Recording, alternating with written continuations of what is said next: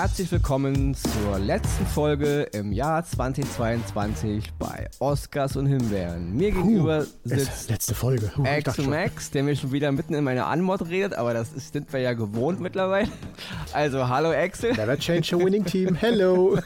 ja, und meine Wenigkeit Ronny Rösch. Ja, Axel, letzte Folge, ich glaube Folge 122 regulär Hammer, und letzte oder? Folge im Jahr 2022. Ja? Guck mal, das passt ja. Ja, das passt ja. Ist eigentlich ganz gut für die letzte Folge. Vielleicht packen wir jetzt die Geige ein. Schon wieder. Ständig trost du mir mit sowas. Nein, äh, nein, nein, ist einfach nur nein. Ist, du weißt ja, Wirtschaftslage, Inflation, alle müssen Stimmt, sparen, stimmt. ja. Wir sind alle am A-Punkt. Punkt. Ja, was soll ich sagen? Es, es war wieder ein spektakuläres Jahr, was unsere Branche angeht, Film und Serien. Und ich glaube, gerade du als großer Star Wars-Fan hast ja, hast ja in diesem Jahr wirklich das tiefste Tal und die höchsten Berge erklommen. Ne? Mhm. Angefangen mit Obi-Wan. Ich nehme es nochmal kurz in den Mund, Entschuldigung. Ja, ja, na, wir hatten ja vor einem Jahr, glaube ich, Obi-Wan mit angekündigt, eine der meist erwartetsten Serien des Jahres. Ja, Und ja. Äh, ja, sie ist eine wirklich aus Star Wars-Sicht, auch, aus Science-Fiction-Sicht, eine der schlechtesten, wenn nicht sogar die schlechteste Serie des Jahres. Absolut. Also kann ich mich nur anschließen. Äh, da, ja, also was da auf uns zugekommen ist, mit wie viel Vorfreude wir da rangegangen sind. Nee, das war wirklich ein Griff ins Klo. Dafür kam aber Kässchen Endor um die Ecke und hat das Star Wars-Universum zumindest so ein bisschen wieder gerettet. Ähnlich wie bei Star Trek. Da hatten wir ja auch äh, schon in den letzten Jahren mit Picard den großen Absturz. Discovery wollen wir gar nicht drüber reden. Und dann kam zum Schluss, zum Jahresende, Gott sei Dank, Christopher Pike wieder um die Ecke und hat ebenfalls das Star Trek-Universum auch wieder in die Höhe gehoben und gerettet. Deswegen gehe ich dieses Jahr wirklich mit einem guten Gefühl raus. Ja, mit das Blick aufs nächste Jahr kommen wir später zu. Aber es ist natürlich trotzdem, es ist natürlich ziemlich schade, weil ähm, diese Serien wurden echt erwartet mit, mit viel, Mhm. gerade Obi-Wan. Ich hätte nicht gedacht, dass man das, dass man das versemmeln kann. Also ich hätte nicht erwartet. Und natürlich freut es mich auch, dass zum Jahresschluss jetzt hier klar äh, Strange New Days, äh, St Strange New Days. Strange es New auch. Days wäre auch, mal- wär auch mal eine neue, eine neue Serie, nicht? Ähm, Strange New äh, Worlds ist natürlich Hammer. Und äh, natürlich super, auf jeden Fall. Ähm, Ja. Aber dennoch ist da viel im Argen, was im Star Trek-Universum abgeht gerade. Kommen wir aber noch gleich zu. Ich habe heute auch, wir kommen nachher noch auf äh, Alex Kurtzman zu sprechen in meinem ersten Oscar. Das ist der, sag ich mal, das aktuelle Supermind, was Star Trek betrifft. Der ist für alle Star Trek-Serien verantwortlich. Er ist aber auch für die Serie verantwortlich, die ich heute als Oscar dabei habe, hat aber nichts mit Star Trek zu tun. Ähm, kommen wir dann gleich, gleich nochmal zu, zu sprechen. Dennoch bin ich natürlich schon froh, dass es am Ende des Jahres nochmal so ein geiles Ding gab, weil Strange New Worlds ist echt der Hammer. Ja. Ja. Obwohl ich bei, bei Star Wars ein bisschen schwarz sehe. Klar kommen da jetzt noch ein paar neue, könnten auch interessante dabei sein, so ist nicht. Selbe gilt für Marvel, aber so richtig der Flow ist irgendwie ein bisschen raus, wenn man ehrlich ist. Also Mandalorianer Staffel 3, ganz ehrlich, wer braucht das? Ja. Und, aber wir werden sehen. Es gibt trotzdem noch ein paar Lichtpunkte, noch ein paar andere Projekte im Star Wars-Universum, die könnten nett sein. Aber nach Obi-Wan ist man ein gebranntes Kind und überhaupt, ich fand, es gab eine Menge schlimme Serien dieses Jahr, also auch Ja. äh, auf, auf allen Streaming-Diensten. Auch eine ganz große, äh, wirklich ganz große ähm, Pfeifennummer fand ich diese Resident Evil-Serie. Die fand Oh ich ja. ganz, ganz schlimm. Und auch, ja, Resident Evil ist eine Serie, die mit aus Deutschland produziert wurde, aber auch dieses 1899, diese Nachfolgeserie von Dark, auch die fand ich wirklich ganz, ganz mies. Also, ähm, ja, aber andererseits in diesem ganzen Riesendschungel, bei dem ganzen, was kommt, kann ja nicht alles toll sein, ja. Nur ich denke halt, die großen Franchise, da, erwar- da erwarte ich auf jeden Fall mehr. Da bin ich schon wirklich, sag ich mal, entgeistert, dass man bei Star Trek so viel vorbeihauen konnte und kaputt machen konnte auch, wirklich kaputt machen. Discovery macht echt kaputt und Picard macht echt kaputt, ja. Kann Ja, man nicht anders absolut. sagen. Und bei Star Wars genauso, sie machen es kaputt. Und das ist, äh, bei Marvel machen die nichts kaputt, ist manchmal einfach nur öde, ja. Aber bei Star Wars und Star Trek machen sie es kaputt und das ist schon eine Kunst, auch eine Kunst, Das ist so wohl wahr. etablierten Franchise ähm, in Schräglage bringen zu können. Mhm. Also das ist schon, oh, oh, ja, muss man Muss man Preise erst mal für geben. hinkriegen. Negativpreise, Ja. muss man erstmal hinkriegen, genau. Ja. ja, und bevor wir natürlich heute noch für die, zu den Empfehlungen zum Ende des Jahres kommen, ist natürlich die Frage, hast du irgendeinen Oscar oder irgendeine Himbeere in diesem Jahr, jetzt mal abgesehen von Obi-Wan und Co., wo du sagst, das ist mir im Kopf geblieben, da war ich, da brenne ich heute noch für oder? Weil es so schlecht war. Ne, ist egal, ob Oscar oder Himbeere, spielt da keine Rolle. Das ist ja. Ja, na, jeden, da, da muss ich wieder zu Obi-Wan kommen. Obi-Wan ist für mich die, die größte Enttäuschung der letzten zehn Jahre. Also, Mhm. das ist für mich äh, gar nicht zu toppen. Weil man so viel erwartet. Ewan McGregor, hallo, Ewan McGregor spielt Obi-Wan Kenobi und nee, kann man nicht toppen. Dass Okay. man Star Wars so schlecht machen kann, so schlecht und so hohl, Das ist für mich die größte Enttäuschung des Jahres und auch eine größere Enttäuschung als alles, was gut war. So gut war nichts, wie, äh, wie schlecht diese Enttäuschung war. Also Ja, da hänge ich okay, trotzdem bei Obi-Wan. Dann sitzt ja. der Stachel sehr, sehr tief, ja. Ja, auf jeden Fall. Ich meine, es ist Star Wars, es ist Obi-Wan Kenobi, es ist Ewan McGregor. Also mehr Star Wars geht nicht. Und ähm, das ist schon hart gewesen. Dann bei mir war es, also ich habe noch mal so ein bisschen resümiert und ich kann mich noch gut daran erinnern, im April ungefähr war es gewesen, da hatte ich die Serie The Winning Time, äh, Rise of the Lakers Dynasty vorgestellt. Das ist die Serie, die mich dieses Jahr wirklich am meisten beeindruckt hat und die auch ich Okay. auch jetzt immer noch sehr gerne, wenn ich reinsepp, immer wieder schaue. Da, da muss ich sagen, das war so ein Oscar. Ich glaube, du hast damals auch zu mir gesagt, den habe ich mit so einer Imbrunst Ja, und ja, so einem strahlenden. Gesicht damals präsentiert. Ja. So ist es auch gewesen, ja, um einen Lichtblick von äh, 2022 Ja, na, wie gesagt, es ist natürlich schön, ähm, es gab eine Menge solide gute Serien und Filme, so ist nicht.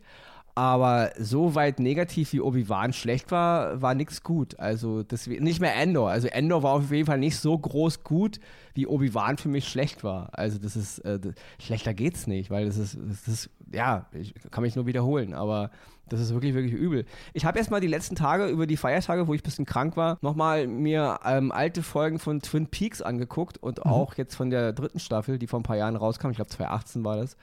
Ähm, und ja, das ist gute Unterhaltung, Leute. Ja, da hält auch nichts Neues mit. Äh, es, ich glaube, wenn man die dritte, dritte Staffel von Twin Peaks nimmt, fällt mir akt aktuell nichts ein, was auf diesem Niveau mitspielen kann. Nichts. Ja, ist nur meine persönliche Meinung. Mhm. Deswegen, ähm, es gab eine Menge tolle Sachen, es gab aber eben auch wirklich sehr, sehr viel schlechte Sachen. Und Ja. deswegen, ähm, ja, ist das Negative leider hier, äh, überholt es mich, weil Obi-Wan war einfach zu schlecht. Ja? Und wir hatten 2021 noch gesagt, manchmal saßen wir da und dachten so, oh, wir finden gar keine Himbeere, was ist da los? 2022 hat es dann uns bewiesen, mein Gott, wir haben so viele Ja, Himbeeren gefunden, wir hätten teilweise ganze Sendungen damit füllen So können. sieht's aus, ey. Also. Himbeeren am laufenden Band, nicht? Ja. Ja, ich würde sagen, Aber- wir, ja, bitte? Genau, Schluss mit den Himbeeren. Heute haben wir wieder Genau, paar Oscars für wir euch. machen jetzt unsere Oscars und dann geht's los, Jingle rein und dann geht's ab zur finalen Folge für dieses Jahr. Ich mache auch schnell dieses äh, für die Leute, weil wir wissen ja alle. ich bin ähm, gespannt.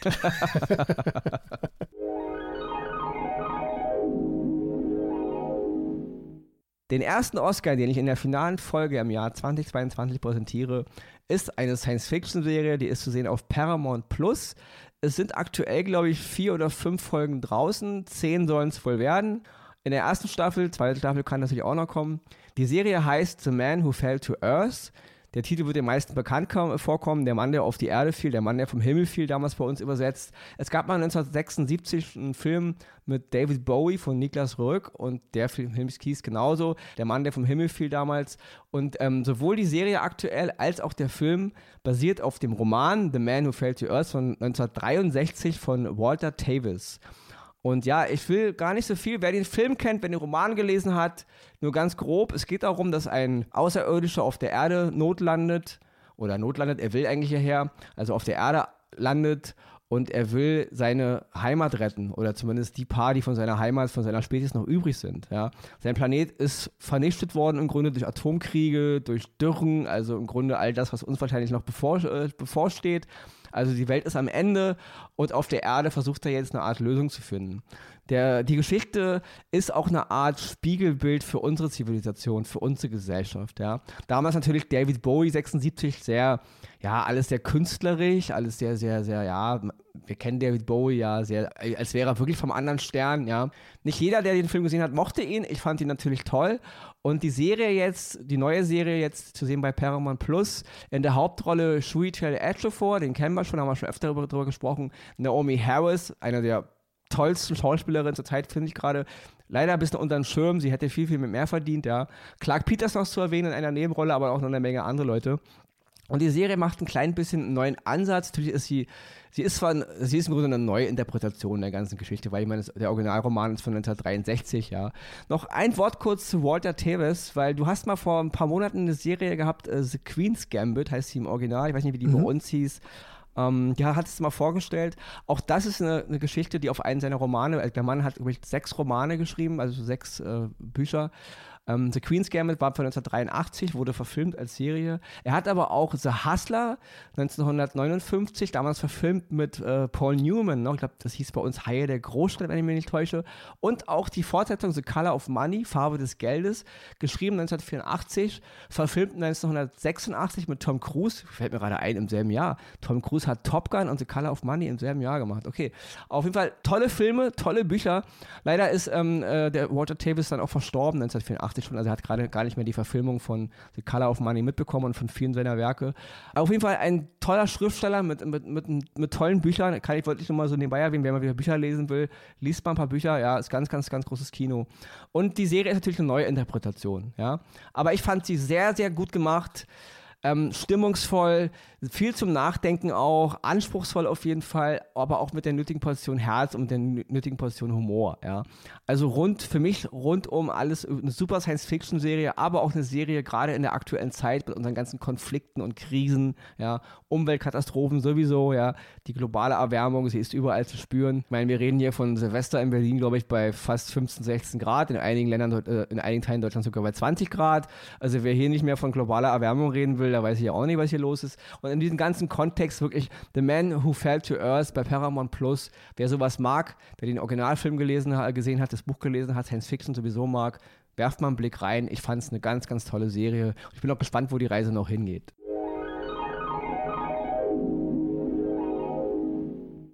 Ja, dann komme ich zu meinem letzten Oscar für das Jahr 2022. Es ist die Spionagedramaserie The Recruit auf Netflix. Stellt euch vor, ihr seid ein junger Rechtsanwalt an der Uni, gerade fertig geworden und ihr werdet direkt von der CIA rekrutiert. Das ist die Geschichte von Owen Hendricks in The Recruit. Er geht dahin und ist natürlich Feuer und Flamme auf dem Flur in Langley, CIA, mit äh, Anzug, alles, was dazugehört. Aber er ist der Neuling und er wird auch so behandelt wie ein Neuling. Man erklärt ihm nicht alles sofort und so nimmt die ganze Geschichte seinen Lauf. Er ist sehr naiv, natürlich auch total übermotiviert und versucht direkt natürlich äh, alle zu beeindrucken was kriegt er vorgelegt? Fälle, die als sogenannte Spinner bezeichnet werden. Das heißt, irgendwelche Drohungen von irgendwelchen Leuten aus dem Internet an die CIA. Dabei kramt er natürlich einen Fall aus, der dann die ganze Serie über quasi begleitet. Das Ganze ist toll gedreht. Es ist eine sehr solide Serie. So klassisch die, die von Excel Max immer vorgestellt wird, so für alle zum Abends gucken. Aber wirklich sehr unterhaltsam, sehr spannend. Hat viele äh, Komponente aus den verschiedensten CIA-Serien, die man so kennt, aber hier ist es halt diese Rolle, er ist halt ein Rechtsanwalt und kein Top-Agent oder sonstiges. Er hat keine Waffe, er hat keine Spezialausrüstung, er ist einfach nur Rechtsanwalt und muss mit dem, was ihm äh, Jura an die Hand gegeben hat, irgendwie klarkommen. Kleines Wiedersehen gibt es in der Serie unter anderem mit Artie Mann. Die meisten werden sie aus Big Bang Theory kennen. Dort hat sie die Priya in zwölf Episoden, glaube ich, gespielt. Die Schwester von Raj und die Freundin von, äh, jetzt habe ich seinen Namen vergessen, Herrn Hofstetter, genau. Und sie du als Big Bang Theory-Fan hast den Namen Ganz vergessen. kurz, Lennart, da ist es. und sie spielt in dieser Serie, völlig überraschend, ebenfalls eine Anwältin. Ich habe mich gefreut, sie wiederzusehen. Der einzige Kritikpunkt, den ich habe, ist, äh, der Schauspieler Noah Centineo, der den Owen Hendricks spielt, ist ein sehr großer Schauspieler. Also wirklich, der geht durch die Flure und er überragt im Grunde alle anderen, die um ihn herum sind da wirkt diese Rolle des naiven Typen manchmal, das kommt manchmal nicht so rüber. Du hast manchmal das Gefühl, da steht so ein Boss vor dir, der dich von oben herab erstmal maßregelt, aber er spielt in dem Moment gerade so eine naive äh, Rolle. Das ist manchmal nicht überzeugend, ist aber nur eine Kleinigkeit und tut der ganzen Serie, der Story keinen Abbruch. Deswegen, liebe Leute, wenn ihr zum Jahreswechsel was Solides, Spannendes und Unterhaltsames sehen wollt, acht Episoden ist Rekrut auf Netflix. Jede Folge geht immer eine Stunde, kann man richtig gut gucken. Mein letzter Oscar für das Jahr 2022 und damit switche ich rüber. Ja, ich habe auch jetzt wirklich was als zweiten Oscar in der finalen Folge, auch was Solides, Spannendes. Nee, hör ein bisschen auf. mit Geschichtsunterricht, ja. Oh, ich bin wieder mal im, im, Zweiten Weltkrieg gelandet, ja, und zwar im, 19, im Jahr 1943. Der Film heißt bei uns Die Täuschung, ist zu sehen auf Sky gerade, heißt im Original Operation Mindsmeet, so hieß eigentlich die Operation auch, um die es in diesem Film geht. Deswegen, ja gut, die, die Täuschung. Aber im Original Operation Mindsmeet. Regie John Madden, den kennt man, der hat schon eine Menge tolle Filme gemacht. In der Hauptrolle Colin First, Kelly MacDonald. Mich freut es immer, Kelly MacDonald zu sehen. Damals Trainspotting, ersten Teil, ist sie zum ersten Mal auf, aufgeschaut und ich mag immer, wenn ich sie sehe. Matthew McFadden noch zu erwähnen, aber auch noch eine Menge toller Cast in den ganzen Nebenrollen. Die Geschichte basiert auf einem echten historischen Kriegsfall, kann man sagen. Und zwar ging es darum, als damals die Alliierten ähm, im Jahr 43 auf Sizilien landen wollten, um halt, sage ich mal, nach, nach Europa reinzukommen und endlich den Nazis mal ja, als was entgegenzusetzen. Da war natürlich Sizilien auch für die Nazis die absolute Anlaufstelle. Sie wussten, die landen garantiert in Sizilien. Deswegen wurde natürlich da alles verstärkt von deutschen Einheiten. Und jetzt hat, hat man einen Plan geschmiedet, wie kriegt man eine Täuschung hin, dass die Nazis denken, wir ähm, äh, greifen woanders an. Und zwar nicht in Sizilien, ja. Und darum geht eben die Geschichte, also eine echte Geschichte, wie die Alliierten es geschafft haben, die Deutschen im Grunde davon zu überzeugen, nicht in Sizilien zu landen, ja. Und da wird ein ganz raffinierter, im Grunde ein kleiner Plan, aber der nimmt dann ziemlich große Ausmaße an. Und dann wird ein Plan gemacht und darum handelt der Film. Ja. Ich fand das sehr interessant. Mir war zwar die, ein Täuschungsmanöver bekannt, weil ich wusste, dass es nicht geklappt hatte damals und die Nazis dachten, okay, die Alliierten greifen nicht Sizilien an, haben sie dann aber. Aber mir, mir waren die ganzen Hintergründe nicht bekannt. Und ja, ich muss wirklich sagen, ein absoluter, um deine Worte zu benutzen, ein solider Film, aber auch anspruchsvoll, komplex, aber auch nicht zu komplex. Man muss ein bisschen aufpassen, aber es macht trotzdem Spaß. Mit tollen Nebencharakteren, mit tollen Nebenszenen auch noch und wunderbar auch überhaupt erzählt. Dieser ganze Krieg, der da so im, im Schatten auch stattfand, ja, also auch heute natürlich auch.